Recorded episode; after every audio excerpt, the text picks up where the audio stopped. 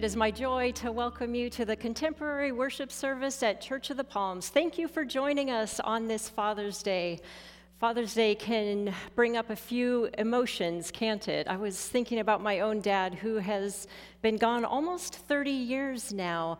And it made me sad to think about all that he had missed with my brother and myself and our families. And as I was thinking about that, I decided to write a little haiku. And I thought, well, this is kind of interesting, a way for me to deal with some of the feelings that I had. And I'm going to share it with you. And maybe it will inspire you to write a haiku for or about your dad. And maybe you'll be so brave as to post it on our church Facebook page so we can all enjoy it. And if you remember from, I don't know, elementary school, a haiku is a three lined poem, 575, five syllables, seven, and then five. So here's my haiku uh, for my dad Common sense, strong, kind, pulling my car from the ditch again. No judgment, just love. Such a special day to honor and celebrate all of our dads, biological and otherwise, those men who were with us along our journeys, loving us and supporting us. So happy Father's Day, dads. We have two Zoom invitations for you to help you connect with some people in your church family. The first is that we thought it would be fun to have a conversation with Pastor Steve after he preaches. So on Monday mornings at 10 a.m., you can join a Zoom call and talk about the sermon. Uh, you can sign up on our website, and we're going to limit it to 40 people at first. Uh, so, first 40 will join in if for some reason you don't get in and you really, really want to be a part of it, please call the church office. Uh, but we think that might be a fun way for you to talk about how the sermon impacted you. Bring your questions and your thoughts. The second Zoom invitation will be for Fridays at noon, and that's just to talk about what we've been reading in the Gospel of Mark that week. It is not going to be a class, there's not going to be a teacher and students, but there will be a devotion leader who will be facilitating that conversation just so we can learn together how God is talking to us through that reading. Finally, I want to thank you, of course, for your continued support of Church of the Palms. You know you can give in four easy ways, and you continue to do that. And we are so grateful that you partner with us in our ministry and in our mission to love God and to love neighbor. And we are so grateful to have Justin and his band to lead us in worship. Let us worship God.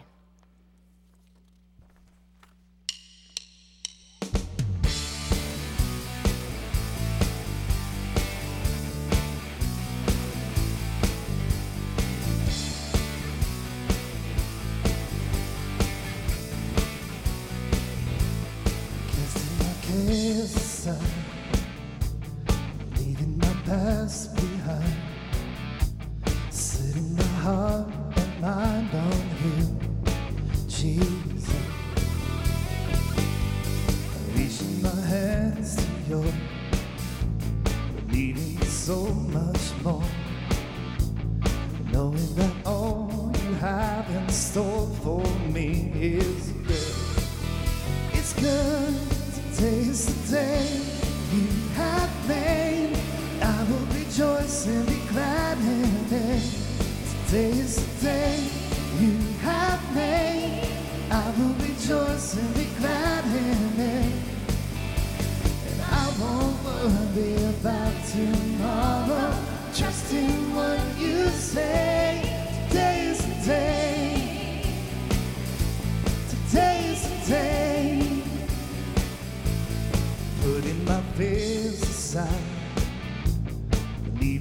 doubts behind, giving my hopes and dreams to you, Jesus. Reaching my hands to yours, believing so much more, knowing that all you have in store for me is good. It's good to taste the day you have made will rejoice and be glad in it. Today is the day you have made. I will rejoice and be glad in it. I won't worry about tomorrow. Trust in what you say. Today's the day.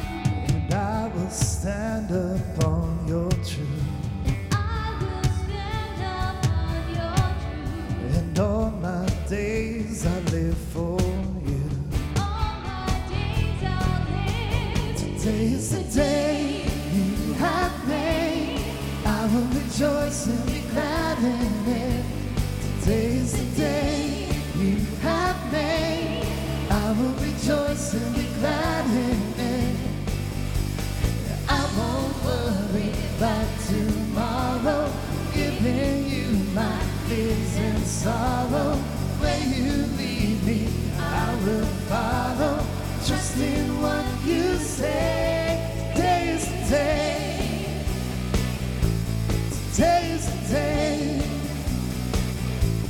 Today is the day.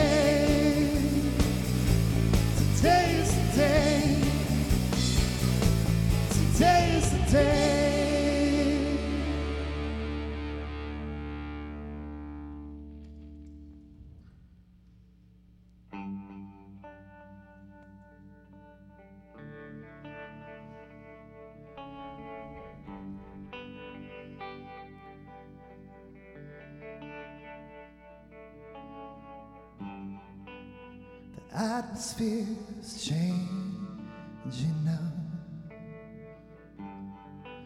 The Spirit of the Lord is here. The evidence is all around. The Spirit of the Lord is here. The atmosphere is changing now. The Spirit of the Lord is here. The evidence is all around. And the Spirit of the Lord is here. Overflow in this place. Fill our hearts with your love. Your love surrounds us. You're the reason we came to encounter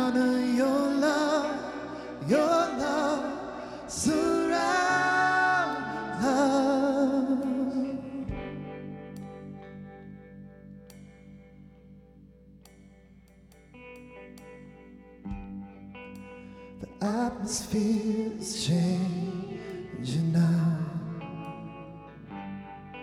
For the Spirit of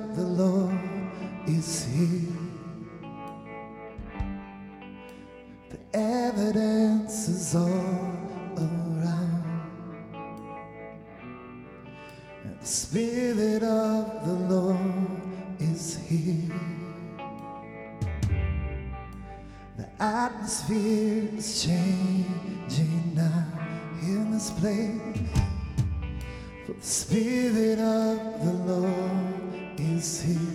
Oh, the evidence is all around.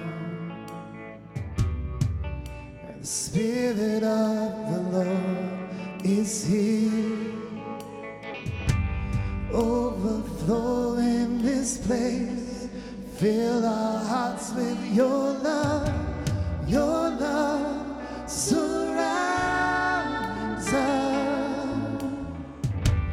You're the reason we came to encounter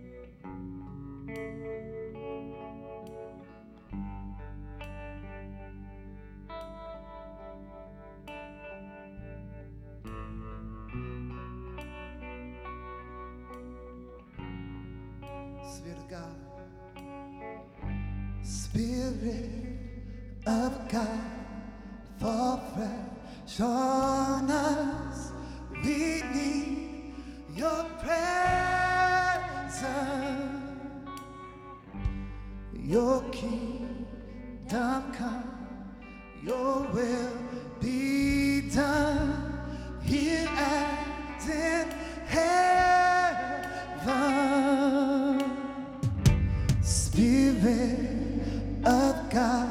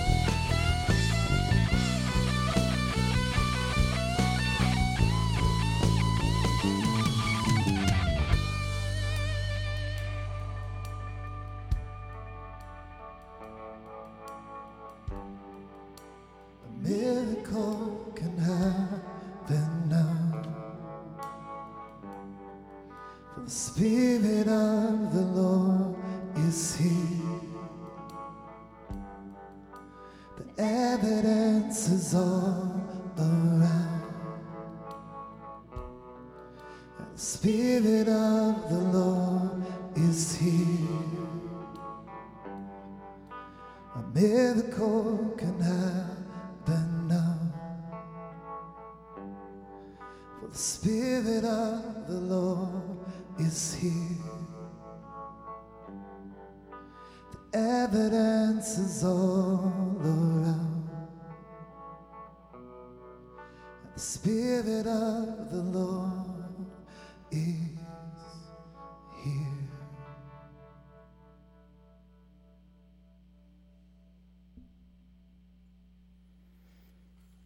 Well, we're at that time in our service where we have the opportunity to lift up our joys and our concerns for one another and for the world.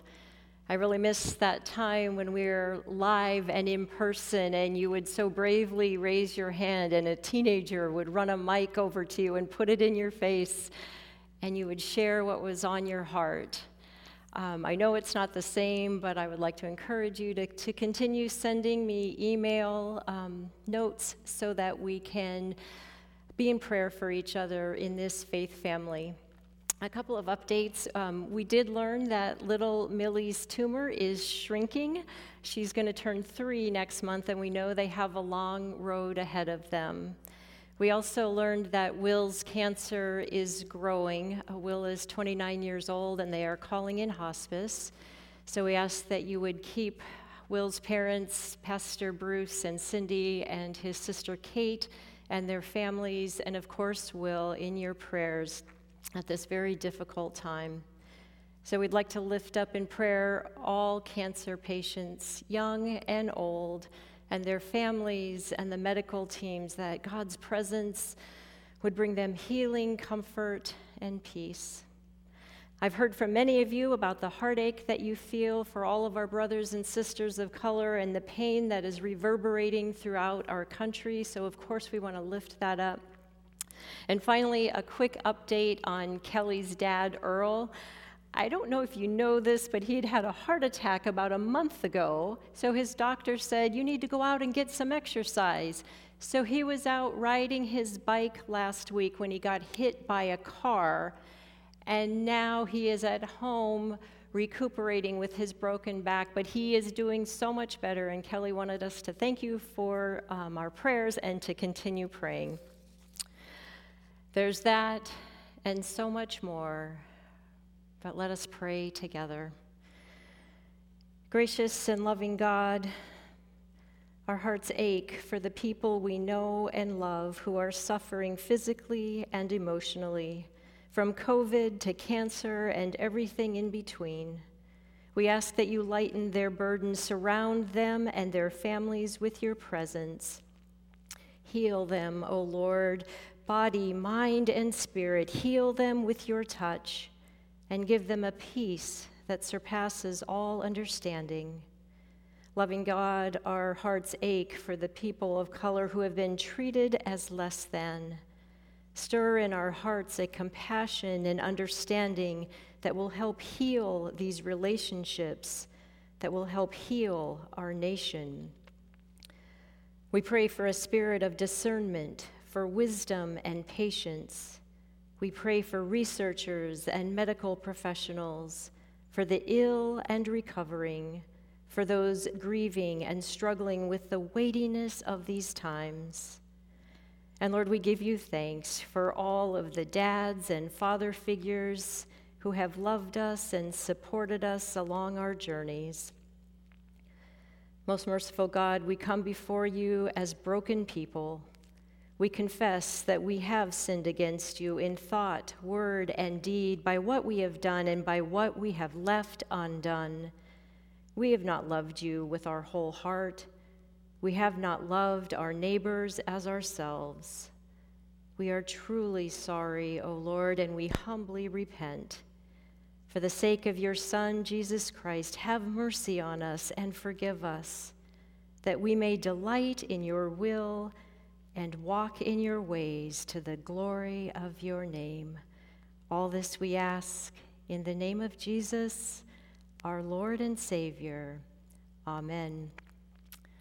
The promises of Christ are true. Friends, you are forgiven and you are free to love and serve the Lord in any way, in all ways that God calls you, to use your creativity and your imagination. Thanks be to God. I'd like to invite my friend, the Reverend Melvin Christian, to come forward to read our first scripture passage today. Melvin.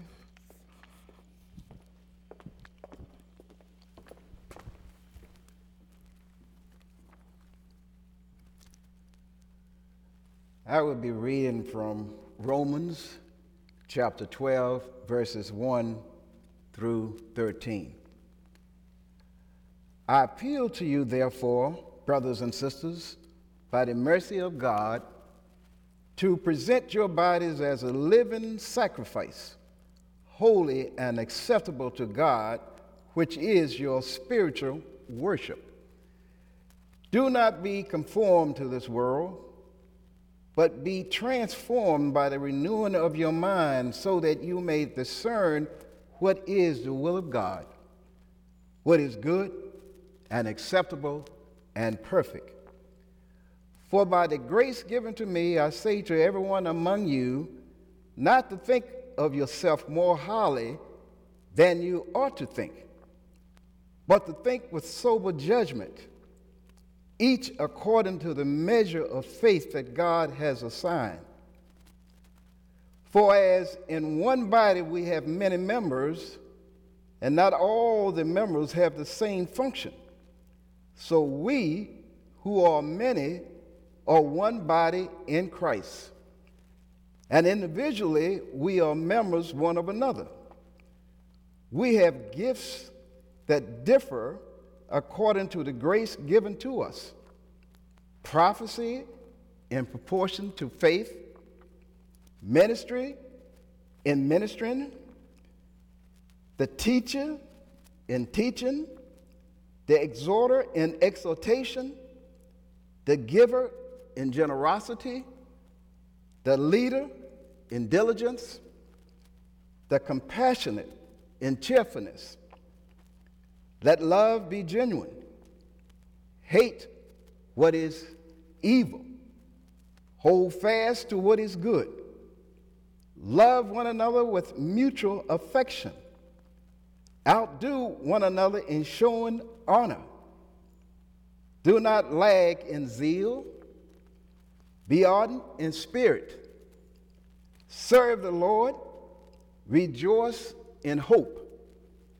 Be patient in suffering. Persevere in prayer. Contribute to the needs of the saints. Extend hospitality to strangers.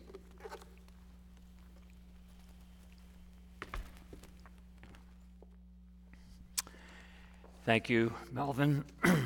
it's good to see that we're both members of the Blue Striped Shirt Club. Um, we're grateful for your ministry with us today. Before reading the second scripture, I want to invite you to join me in something.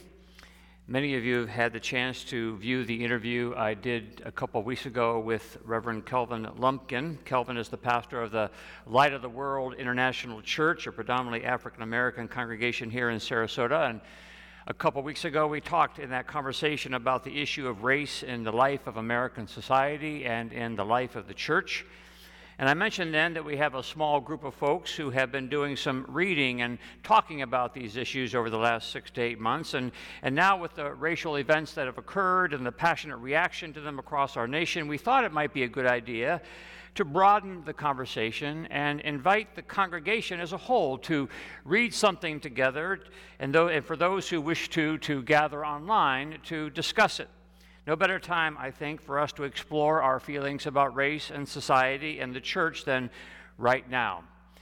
So, the book I'm suggesting that we read is a book of sermons written and delivered by, the, by Dr. Martin Luther King Jr. called Strength to Love. I've read this book, and it contains some marvelous messages about race and justice and reconciliation. Dr. King digs into the scriptures and illumines for us the consistent message of God's love for all people and God's yearning for justice. It's rooted, of course, in the civil rights movement of the 50s and 60s, but the themes and principles are the same today. So I invite you to order a copy online somewhere. It's only 160 pages. And, and then over the next month, read it. And on Monday, July the 20th, a month from now, we will have a conversation for those of you who are interested. We'll be doing this on a Zoom call. And the way to get on the call is to go to our website. And on the home page, you'll be directed to the sign up form for you to register for the discussion. I'm very much looking forward to our ongoing congregation about how the church can be a faithful witness to Christ in these times of racial strife. So, once again, Strength to Love by Martin Luther King Jr., discussion July the 20th at 6 o'clock. Now, today, in the midst of our series that we're calling Living Well, we're going to take a look at another one of the great Christian spiritual disciplines, this one, the discipline of study. Last week, Lori shared about the discipline of prayer and solitude. Today, we're going to look at the discipline of study, the discipline of ongoing learning. And in the book of Revelation, there is this little encounter that the apostle has with the angel of heaven where he is given a book to eat. I mean, you've heard of someone devouring a book. Well, here in Revelation, in the spirit of the discipline of study, the apostle is literally commanded to do just that to, to eat a scroll, to devour a book. So let's hear how this encounter unfolds from Revelation chapter 10, verses 8 through 10. Then the voice that I heard from heaven spoke to me again, saying, Go, take the scroll that is open in the hand of the angel who is standing on the sea and on the land. So I went to the angel and told him to give me the little scroll. And he said to me, Take it and eat. It will be bitter to your stomach, but sweet as honey in your mouth. So I took the little scroll from the hand of the angel, and I ate it. And it was sweet as honey in my mouth. But when I had eaten it, my stomach was bitter. This is the word of the Lord. Thanks be to God. Let us pray. By your grace and through your mercy, we pray, O Lord, that you will allow these words to come to point to the word just read and to the word made flesh in Jesus the Christ, for we pray this in his name. Amen. One of the formulaic elements often used in the composition of a tragic story is for a character to proceed to act with the wrong information. There's perhaps no sadder story in all of literature than Shakespeare's Romeo and Juliet, where two young people from warring families fall in love. And it's throughout the story that both of the families do whatever they can to keep Romeo and Juliet apart until the climactic moment when Juliet is given a sleeping potion such that she could feign death in order to avoid an arranged marriage. And, and when Romeo finds her, seemingly dead, though really just asleep, he can think of no other thing to do but to rashly drink a vial of lethal poison. And upon taking his last breath, Juliet awakens and finds her Romeo dead, at which point she grabs his dagger, thrusts it into her own chest, and dies alongside her lover. And the story ends with the prince addressing the audience For never was a story of more woe than this of Juliet and her Romeo.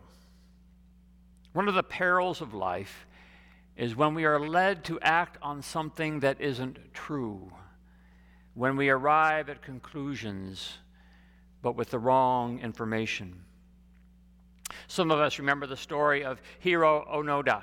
Hiro Onoda was the Japanese soldier who fought for the Imperial Army of Japan in World War II in the Philippines. And when the war was over, Hiro was not given the memo. No one in command had told him that he didn't have to fight anymore. No one told him that the battle was over. So Hiro Onoda kept fighting and hiding, fighting and hiding, and the government even dropped leaflets upon Hiro to try to convince him that the war was over, but he wouldn't believe it. He thought that propaganda, he thought it was a trick of the enemy. And it wasn't until 1974, 29 years after the end of World War II, that someone finally got to Hiro and befriended him to understand his story, that he wouldn't surrender until he was relieved from his command by his superior officer. So they were able to track down his superior officer, who had long since retired, working as a bookseller, and, and he went up into the woods to relieve Hiro of his command. Unconditional surrender had occurred 29 years before. Peace had been established. Reconciliation had occurred. But in all that time, Hiro had been fighting, and sadly, 30 Filipinos had died as a result of a man who had not acted upon or believed the correct information. So maybe it's fair to say that fake news isn't anything new or at least incomplete news. It is, isn't it, one of the perils of life that too often we are led to act without all the facts. I suppose to be human is to really never have all the facts, but the greatest tragedies come when we've managed to blind ourselves from seeing the more important news that may be right there in front of us. And, and maybe we have never been more at risk of getting the incomplete picture than in what I would call these days the days of suspicion.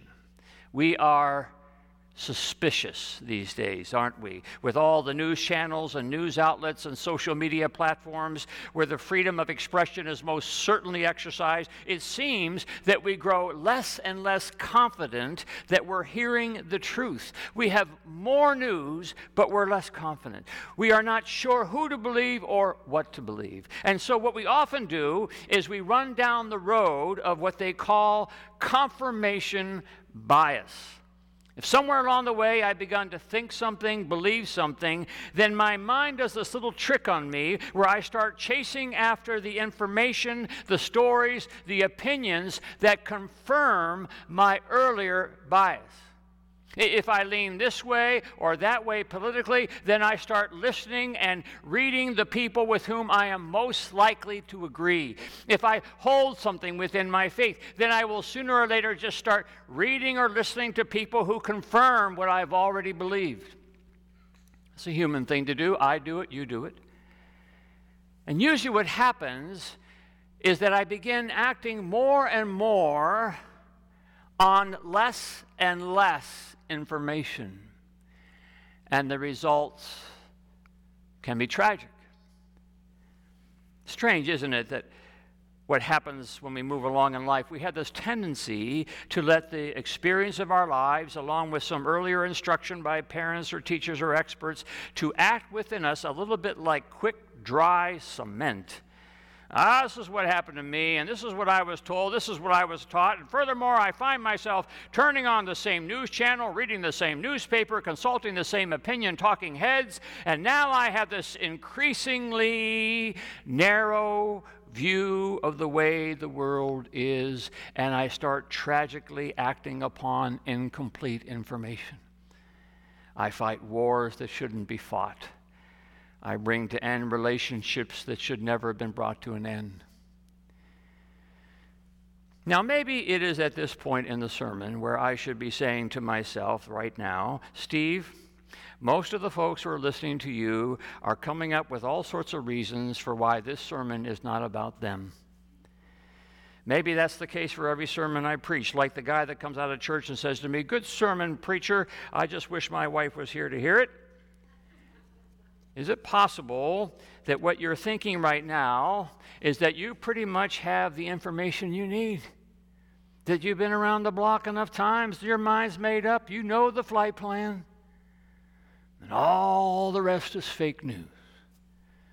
All you need is more information to confirm your bias. I know I feel that way sometimes. So maybe that's one of the reasons when we look back upon the great Christian tradition that, and for that matter, all the great spiritual traditions, there, there is this great spiritual discipline to which believers have always been invited, and that is the discipline of study. The discipline of inquiry, the discipline of intellectual and spiritual curiosity, the discipline of, of gathering and completing more the information.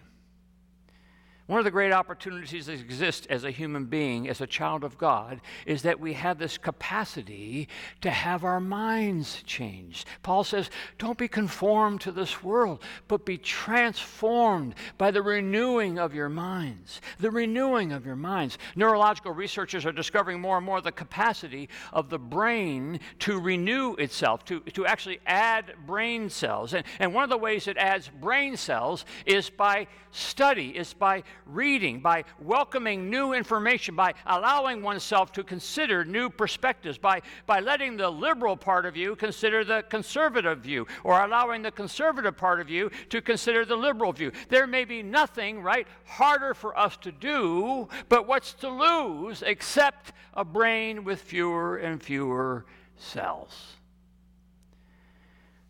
When I was a kid, I was a voracious reader. I read every day. I couldn't get enough of reading. In the morning, I would read the Detroit Free Press sports section from beginning to end. At lunchtime, I would read the sporting news about my favorite baseball team, the St. Louis Cardinals. In the afternoon, I would read the TV guide to find out what I was going to watch on TV that night. And later in that evening, I would, dry, I would dive into the rich compendium of literature in Rolling Stone magazine.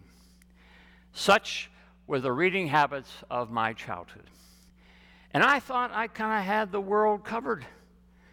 And then came college, and, and then came these professors that pointed me to more information the great novels, the great political theorists, the great social scientists, the great biblical scholars, the great philosophers. And I, I never knew that world existed. We all had that experience in college. And I thought I was about baseball. I thought I was about the Detroit Lions. I thought I was about Deep Purple. I thought I was about the Michigan Wolverines. Well, it really is all about the Michigan Wolverines. But there was this world out there that needed to be discovered, and there was a world in here that needed to grow. Holy smokes, thank God I didn't stop at the sporting news. Thank God Dale Hess introduced me to a different way of looking at American federal government. Thank God Bob Van Dale introduced me to the social gospel. Thank God Tom Gregory introduced me to Soren Kierkegaard. Thank God Kathleen McVey introduced me to the Didache. Thank God Bernie Anderson showed me the beautiful and complex world of the Old Testament. Oh, how small the world would be if these great people had not opened to me new information. And I suppose that's what this invitation is about the invitation to the discipline of study, to discover more and more the undiscovered world, to, to set sail like Marco Polo, Lewis and Clark, Sir Edmund Hillary, and to see the world from different vantages and shores, to act upon more information and to encounter God in new ways. I suppose that's what we're doing in our invitation to read together through the Gospel of Mark, to, to open up the pages of Scripture and, and to allow the Word of God to seep in, to study the life of Jesus, to see if there may be things there that, that we have not yet understood, to, to hear Jesus speak to us in a way maybe He's never spoken before, to be transformed by the renewing of our minds to take the scroll, as it says in Revelation, to take the scroll, the sweet word of God, and feel maybe it upsetting our stomachs such that we begin to think things differently, to let Jesus say a new word, show a new view, push us down a new path take up and read were the words that St. Augustine heard way back when he was just an aimless party boy. Augustine heard a voice one day and it said, Take up and read. So he reached for the closest book, happened to be the Bible, and he opened it up. And the first words he read were, Let us live honorably as in the day, not in reveling and drunkenness, but put on the Lord Jesus Christ and make no provision for the flesh. And the rest is history, the renewal of the mind, and the birth of one of the great leaders of the church. Imagine what the world would be like today if a young Martin Luther King Jr. had not gone in 1950 to hear an address delivered by the president of Howard University, Dr. Mordecai Johnson, when he talked in that address about the teaching of Mahatma Gandhi. Imagine if Martin Luther King had not gone out the next day and bought every book that he can find on this leader of this movement of nonviolence. Imagine where the world would be if he had not opened his mind to a new way of thinking. Christ showed us, King said, Christ showed us the way of nonviolence, and Mr. Gandhi showed us how it could work. I'm not sure where I would be if I had never read Letter from a Birmingham Jail.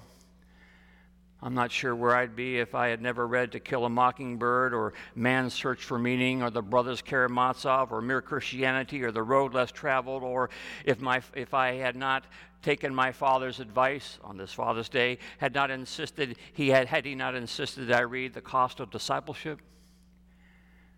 I'm not sure where I'd be. I, I'm no cat's meow right now, but I'm not the same having read those books. And here's the thing think of where you and I have yet to go. The study not yet done, the horizons not yet viewed, the perspectives not yet gained. The more you know, the more you know what you don't know. Too many books, of course, too little time, but the journey begins with the first one, right? The Gospel of Mark, maybe? Or how about Dr. King's Strength to Love? I feel I have so much more reading to do, more studying to do about race in America. Or even the novel Yet Untouched, or the book by someone you, with whom you vehemently disagree, or the newspaper you avoid like the plague. Take the scroll and eat, said the angel, sweet to the mouth, but bitter to the stomach. But that's okay. Transformation was never supposed to feel good. And the renewing of the mind is worth every growing pain. Because you know, there's an epilogue to our friend Mr. Onoda's story. After he got the news, you know, the real news, not the fake news, but the real news, that war was over, he started down a new path. No war, no more. Instead, Later, he began a school for children that they might learn about the value of peace and life. Ain't going to study war no more. Strange what can happen when you change the channel. Strange what can happen when you when you hear the whole story. Strange what can happen when you get the real news. Let us pray. Gracious God, we give you thanks that you created us in such a way that this great discipline of study can feed us all the days of our life, and that our world can get bigger and bigger, and that we can begin to understand the, the truth of reality, and that we can embrace more and more of who you are. And that we, yes, we can have our minds renewed and our lives transformed, all for the sake of your Son, Jesus. And we pray this in his name. Amen.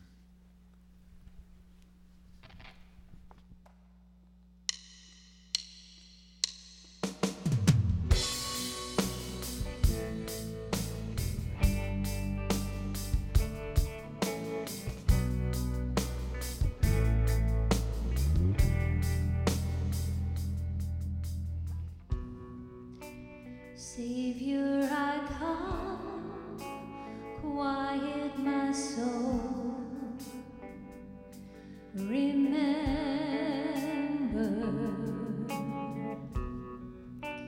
redemption's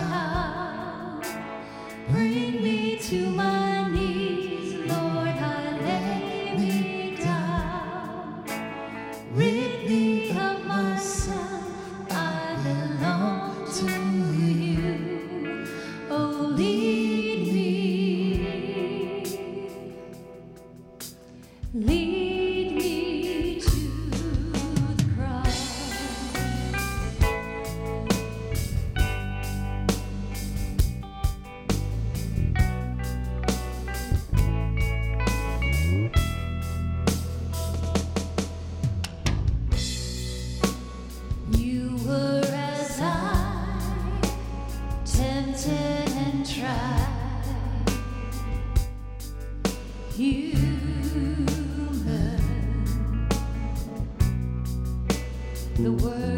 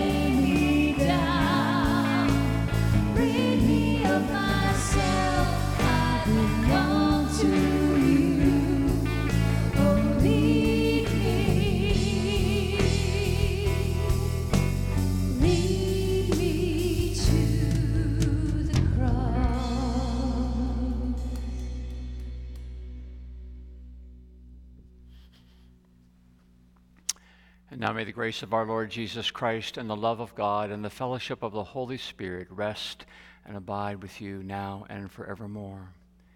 Amen.